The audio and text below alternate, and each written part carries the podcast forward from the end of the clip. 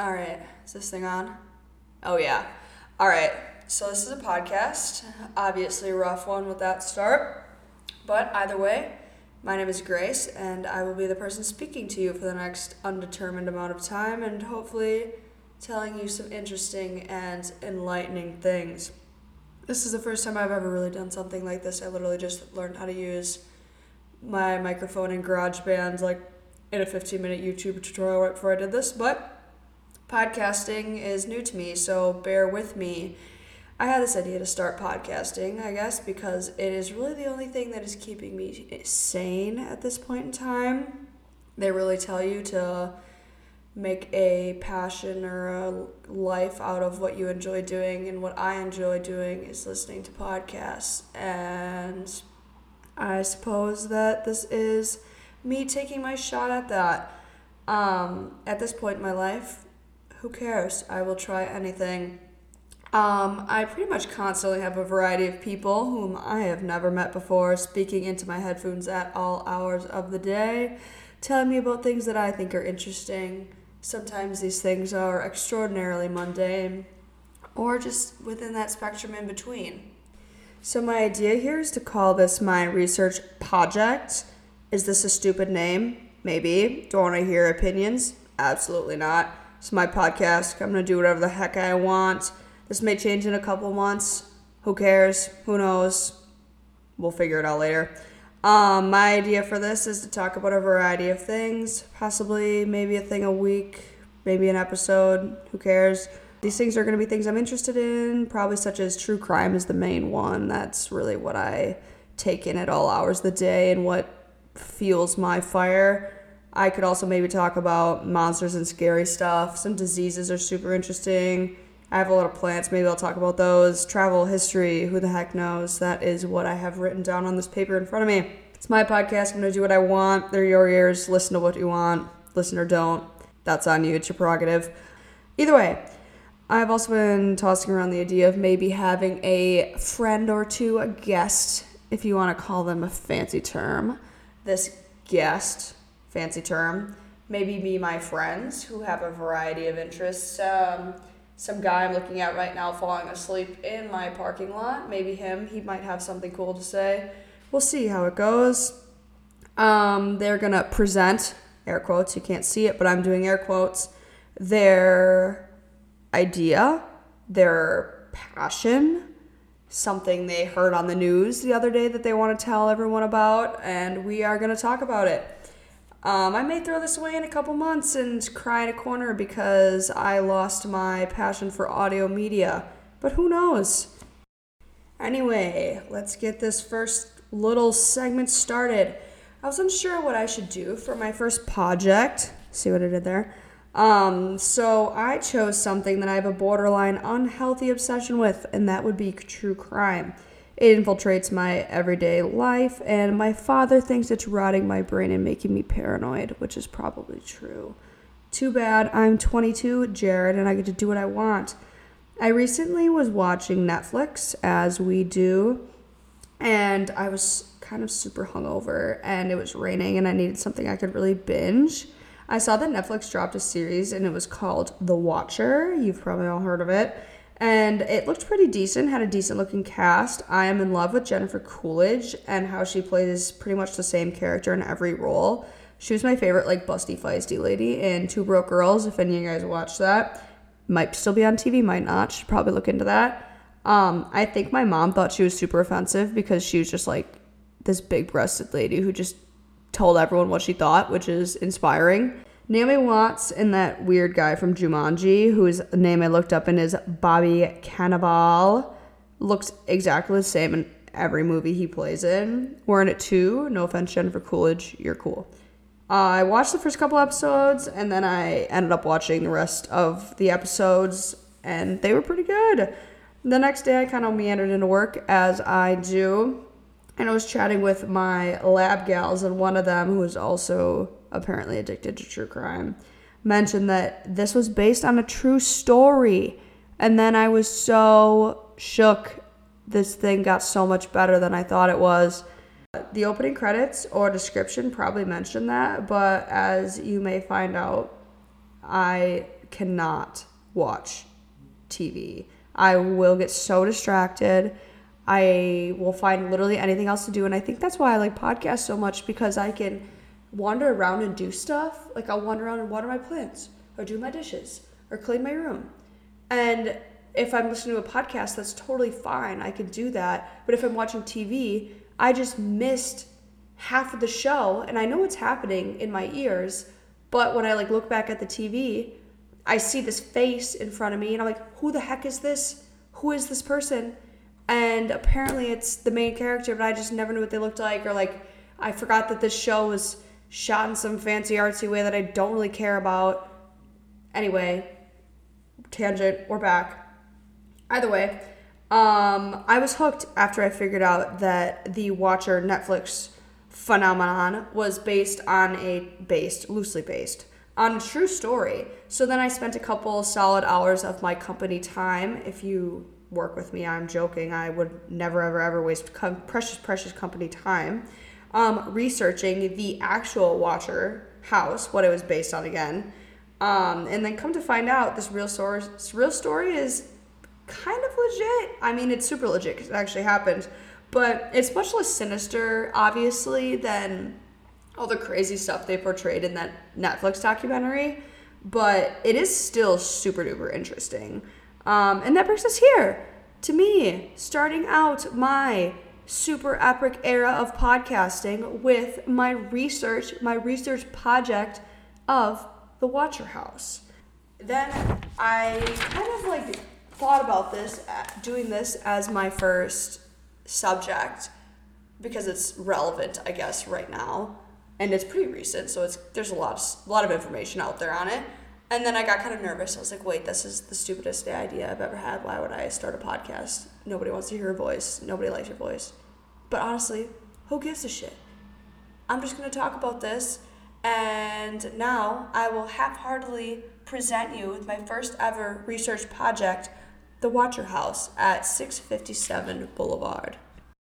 So, if you've watched The Watcher on Netflix, it seems like much of us have. I think it was sitting up there in that little top 10 category that snags us in every once in a while. Um, but if you've watched the show, the show starts out with this family who moves into this monstrosity of a home and goes into some significant financial debt, which I hope other people experienced how like anxious that made me seeing these people dump like their IRAs and stuff into this loan for this home.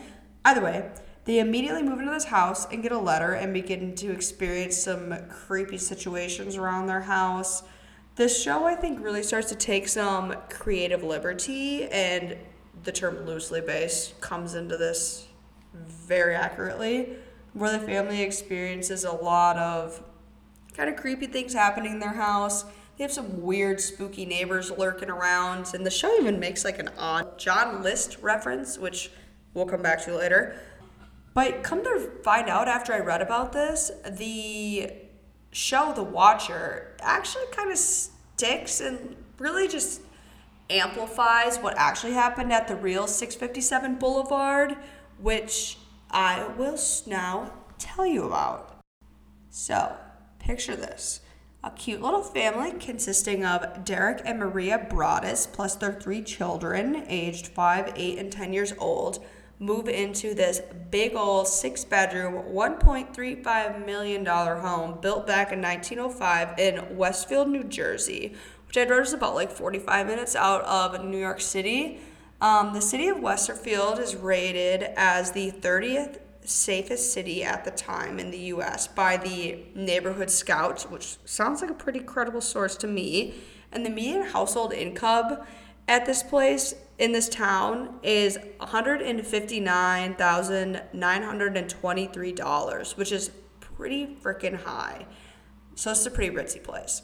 The house is also only blocks from where Maria Broaddus, the mother slash wife, grew up, which sounds like an American dream. This woman is moving back to the hometown, pretty ritzy place. They probably have a Trader Joe's. Sounds crazy. However, Westfield is not the American dream. For another family, as we'll find out, it is also where the family annihilator John List, who I mentioned before, murdered his wife, mother, and three of their children. So we have some dark tales in Westfield, New Jersey. And as the Broaddus family begins to move in during the June of 2014 to their brand spanking new old house, they're kicking the renovations and kind of moving all their stuff in. The house is bustling, and the family is excited for the new chapter of their life. One day in June, Derek, the father, goes out to check the mail and finds an envelope without any recognizable postage, no return address, or stamps addressed to, quote, the new owners in handwritten writing. When he opens this letter, it starts Dearest new neighbor at 657 Boulevard, allow me to welcome you to the neighborhood. She's pleasant, charming, kind of creepy. The letter then starts to get a little more nefarious and states, do you know what lies within the walls of 657 Boulevard? And 657 Boulevard has been the subject of my family for decades now, and as it approaches its 110th birthday, I have been in charge with watching and waiting for its second coming. My grandfather watched the house in the 1920s. My father watched the house in the 1960s. It is now my time. Do you know the history of the house? Do you know what lies within the walls of 657 Boulevard? Why are you here? I will find out. End quote. It also then goes, Do you need to fill the house with the young blood I requested? Better for me. Was your old house too small for the growing family, or was it agreed to bring me your children? Once I know their names, I will call to them and draw them to me. End quote. There are hundreds and hundreds of cars that drive by 657 Boulevard each day. Maybe I am one. Look out all the windows you can see from 657 Boulevard. Maybe I am in one. Look out any of the windows of 657 Boulevard to the people who stroll by each day. Maybe I am one. Welcome, my friends. Welcome. Let the party begin. So, creepy, obviously. If I found that letter in my mailbox, I would set that mailbox ablaze. First things first. It is reassuring at this point that he does not know the family's name and addresses them as like dear new owners, which spoiler alert is going to change pretty quick. Second, I thought it was odd for him to mention the home's second coming. He mentions himself as being the third person after his grandfather and his father to watch over the house. So, like, what is this second coming? What was the first coming? Third, it sounds like the men in his family have a very strange obsession with this old house and need to find better hobbies like pick up fishing or golf, like all the other old dudes around here. Um, also, the author, who I notice I keep referring to as a him, and I probably will keep referring to him as a him, which he could, he, see there. The watcher could have many other pronouns, could be different pronouns, I'm sorry. But let's be honest, this is probably a creepy old man doing this, so I'm gonna probably keep saying him. Um, but he says he will call to the children and, quote, draw them to me. It is odd how he keeps seeing to talk as the watcher, but it is also seeming to kind of talk as himself as a single entity with this house. Either way, finding out within with what lies within the walls of the Broaddus's new home seems like something they probably don't want to figure out or do want to figure out. I don't know how freaky they're feeling. Unless it's black mold and the inspector missed it, they might want to just leave that problem for a different day.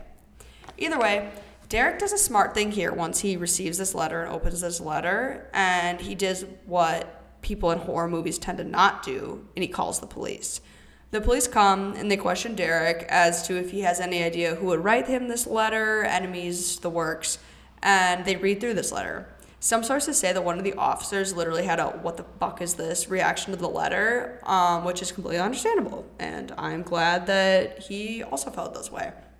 The, os- the officer also apparently told the very shook Derek to move any construction equipment lying around the house inside the house in case the watcher got ballsy and decided to throw said Milwaukee drill through the window, which I don't understand because like a rock would do the exact same thing. Derek then also pulls another smart move and emails the previous owner, who are the Woodses, to ask them if they had ever received any of these sinister letters. To his surprise, the Woodses report that they in fact did receive a letter a couple of days before they were about to move, but had not received any prior letters in the 23 years that they inhabited 657. The Woods family always felt that they, quote, never felt the need to lock the doors and end quote and toss the letter they received without much afterthought The police instruct Derek to not discuss the letter with anyone, including their neighbors, as they do not have a single clue who this watcher could be. Two weeks go by, and Maria, the mother, did the usual trip out to the mailbox and, much to her disdain, discovered another letter, this time addressed to the Broaddus family, except their surname was spelled incorrectly. From this, it seems the watcher was hearing all this information verbally and not like doing his research, as I have so not done for this podcast. Um, and just as like hearing them get called the Broaddus family tell me like, like the construction workers or other families in the neighborhood and has never actually seen how this name is spelled since he wrote it wrong. But either way, this letter reads, quote, Welcome again to your new home at 657 Boulevard. The workers have been busy and I have been watching you unload carfuls of your personal belongings. The dumpster is a nice touch. Have you found what is in the walls yet? In time, they will. He then continues to share details about the three children of the family. One of the main things he mentions is an easel that their daughter uses frequently, as she's a little bit of an artiste, as they say. Um, this easel was positioned in such a way on their porch that the watcher couldn't have been able to just see this easel from the street. The person would have had to have been on like the side of the house or in a neighboring home to see this easel. This obviously would have been freaky to know that A, this dude is either creeping around your house, lurking around in like your bushes and shrubberies, or B, the watcher was a neighbor or posted up in your neighbor's house to see your daughter on this easel all the time. The letter then continues to suggest that children may be in danger, and it says, if you were upstairs, you would never hear them scream, end quote. Also, it says, quote, 657 Boulevard is anxious for you to move in. It has been years since the young blood has ruled the hallways in this house. Have you found all the secrets it holds? Will the young blood play in the basement, or are they too afraid to go down there alone? I would be very afraid if I were them. It is far from the rest of the house, and if you were upstairs, you would never hear them scream. Will they sleep in the attic, or will you all sleep on the second floor? who has bedrooms facing the street. I'll know as soon as you move in. It will help me to know who is in which bedroom. Then I can plan better. All the windows and doors in 657 Boulevard allow me to watch you and track you as you move through the house. Who am I? I am the watcher, and I have been in control of 657 Boulevard for the better part of two decades now. The Woods family turned it over to you. It was their time to move on and kindly sold it when I asked them to. I pass by many times a day. 657 Boulevard is my job, my life, my obsession. And now, you too, you are too, the Broaddus family. Welcome to the project product of your greed. Greed is what brought the past three families to 657 Boulevard, and now it has brought you to me. Have, have a happy moving in day. I will be watching. So, lots to unpack here. Obviously, the watcher has been doing what his name says watching. He has been lurking around, watching the family move their stuff into the house, angry about obviously something, maybe that dumpster that he seems to have a sour taste in his mouth about. He mentioned the walls again, and I think it's definitely mold.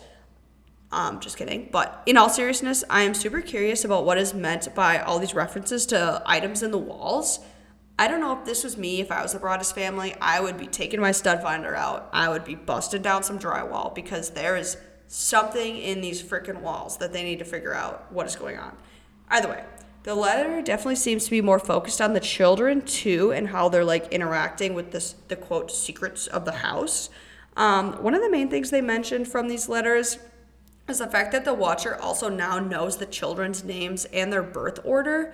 And I'm not just talking their like government given names, they are talking like childhood nicknames which made them kind of speculate that the watcher would have been like close enough, like within earshot, to hear the family like call each other these things because how else would he know these kids nicknames and what order they were born? Because these kids are kind of close in age. Like you might not be able to tell this by like just looking at them. This paired with the easel fact gave the family a good reason to fear this nefarious letter writer and think he was kind of lurking around their house the police and the Broaddus family did also have a little scare that maybe the watcher had the house bugged and maybe he was like listening from within the house instead of outside the house, but none of these were confirmed. The Broaddus family also then put a quick pause on their move into 657 for good reason and stopped taking their children around the new house. A few weeks after the second letter arrived and the family had stopped moving into the home, a third followed. This letter noted that the Broaddus family is decreasing time in their new home by asking, quote, why have you gone, end quote, in references, quote, the time I, when I roamed the halls, end quote, and when his father watched the house. This um, caused speculation over whether the watcher had been inside or around the home when he was a child. The letter also threatened violence on the Broaddus family if they caused harm to the home. The family was obviously suffering from some mental distress after these letters just kept coming. Derek was reported to be very depressed and suffered from insomnia. Maria was diagnosed with PTSD, and the whole family endured a very understandable sense of paranoia daily. Even though the financial situation was not as dire and dramatic as it was portrayed in the Netflix series, if you have watched that, it is an absolute fiasco um, the actual Broaddus family did just dump $1.3 million into this house, and that is not something you can easily just kind of return. There also have been, unfortunately, no breaks in the case at this time, even though the police presence is noted throughout this, probably because this is kind of an upper class neighborhood.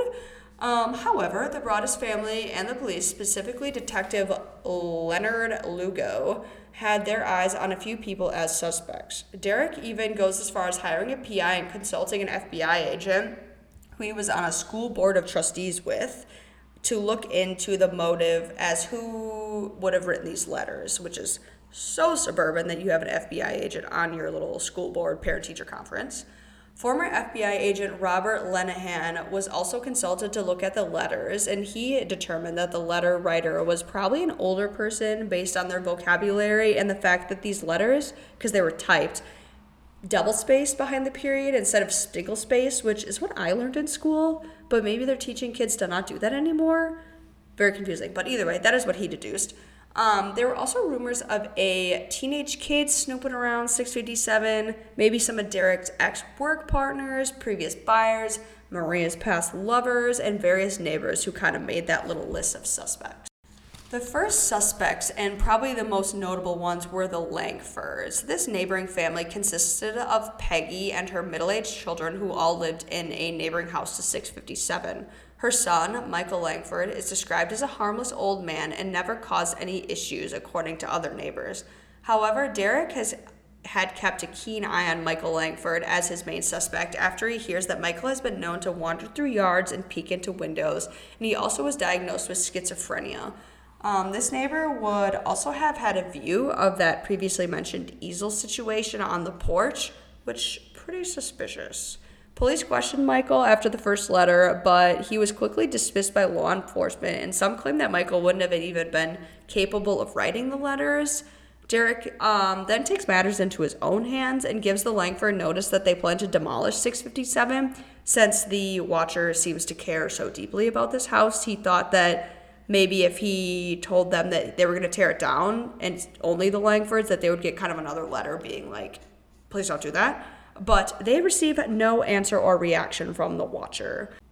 Female DNA was also found on one of the watcher letters, so a daughter of the Langfords, Abby Langford, came into question, but her DNA was tested and found not to be a match. Another suspect is known as the Gamer. Around 11 p.m. one evening, a car stops outside, uh, outside 657, and the police happen to be surveying the home at this time. They trace this car back to a woman who lives on the same block as the Broaddus family at 657. Her boyfriend is known is reportedly into quote dark video games and played under the tag of the Watcher. Um, this is pretty sus, but also dark video games is probably pretty much any video game that these people think people are playing.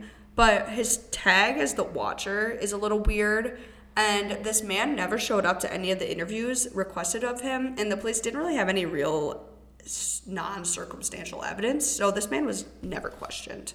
One of the more interesting theories into who the Watcher was pointed the finger right back at the Broaddus family.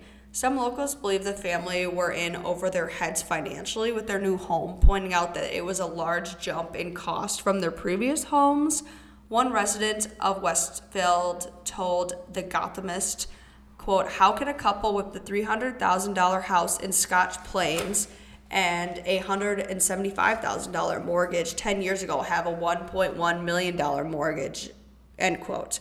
This neighbor seems a little too invested, pun intended, in the Broaddus' financial business, and I don't really know how he knew this. But Maria was from a wealthy family, kind of already. They already lived in Westfield. And Derek came from a humble beginnings in Maine, reportedly, and even worked his way up kind of by himself as to be like the VP of his insurance firm. Some also thought it was suspicious how the family continued to renovate at 657 even after they made a show of stopping their move in after the letters kind of spooked him out. News publicity and movie deals that surfaced after word of the Watcher got out did not also help the Broaddus family's image in the eyes of their accusers. They thought they were just doing this for clout in, you know, whatever terms. After three Watcher letters and only circumstantial evidence on who the Watcher may be, the family decides to put 657 back on the market after six months of silence from the Watcher. The Broaddus family show the Watcher letter to serious potential buyers for a couple years, but they only seem to scare these buyers off. Super not surprising. The family even tried to sue the Woods family, the previous owners, for not disclosing the letter they received days before selling it to the Broaddus family, but this is quickly shut down due to, you know, legal reasons. A reporter also finds excerpts of the Watcher letters, which, of course, leaked to the internet, causing a media, causing a media frenzy if selling this house was not going to be hard enough already. After many unsuccessful attempts to find a new owner for 657, the Broaddus family comes up with a plan to demolish the home, split the land into two lots, and sell them individually. The planning board denies this proposal in spring of 2016 after a four hour planning meeting, as the two 67 foot wide plots were a measly three feet short of the minimum for like a lot length. Um, this is met with some suspicion after the home in the same neighborhood was granted an exception in 2018. The family is obviously upset and frustrated that they cannot get this giant investment off their hands that is super spooky. And with this emotional and financial burden, Maria is quoted as expressing, quote, the house is more important than we are, end quote. Relief finally comes to the Broaddus family in the form of another family willing to rent 657 under the stipulation that if a letter was received from the watcher, the tenants could move out of the home without penalty, which is a great way to get out of a lease. Either way, to no one's surprise, a fourth letter was received in 2016, and this one comes in a slightly different tone, addressing, quote, to the vile and spiteful Derek and to his wench of a wife, Maria, end quote. Then is signed off with, quote, all hail the watcher, end quote. He also praises the soldiers of the boulevard for following his orders and throws around how terrible accidents such as car accidents, fire, a mild illness that never seems to go away, death of a pet, or even bones breaking could occur after the family kind of threatened to demolish the home in that planning meeting. The renters are appeased when the Broaddus family installs more security cameras as the police were still at a loss for who this watcher could be. The Broaddus family takes yet another blow when neighbors start receiving letters around Christmas from, quote, friends of the Broaddus family that turn out to be Derek himself he justifies sending these letters due to a lack of closure in the case and scrutiny received from the community via Facebook in 2017. In July of 2019, the house at 657 Boulevard was finally sold for $959,000, and the family is no longer burdened by this home. As far as we know, the Watcher was has chosen to cease writing since his string of letters to the Broaddus family. Even though the Watcher has gone silent, Derek Broaddus quotes, we still think about this every day.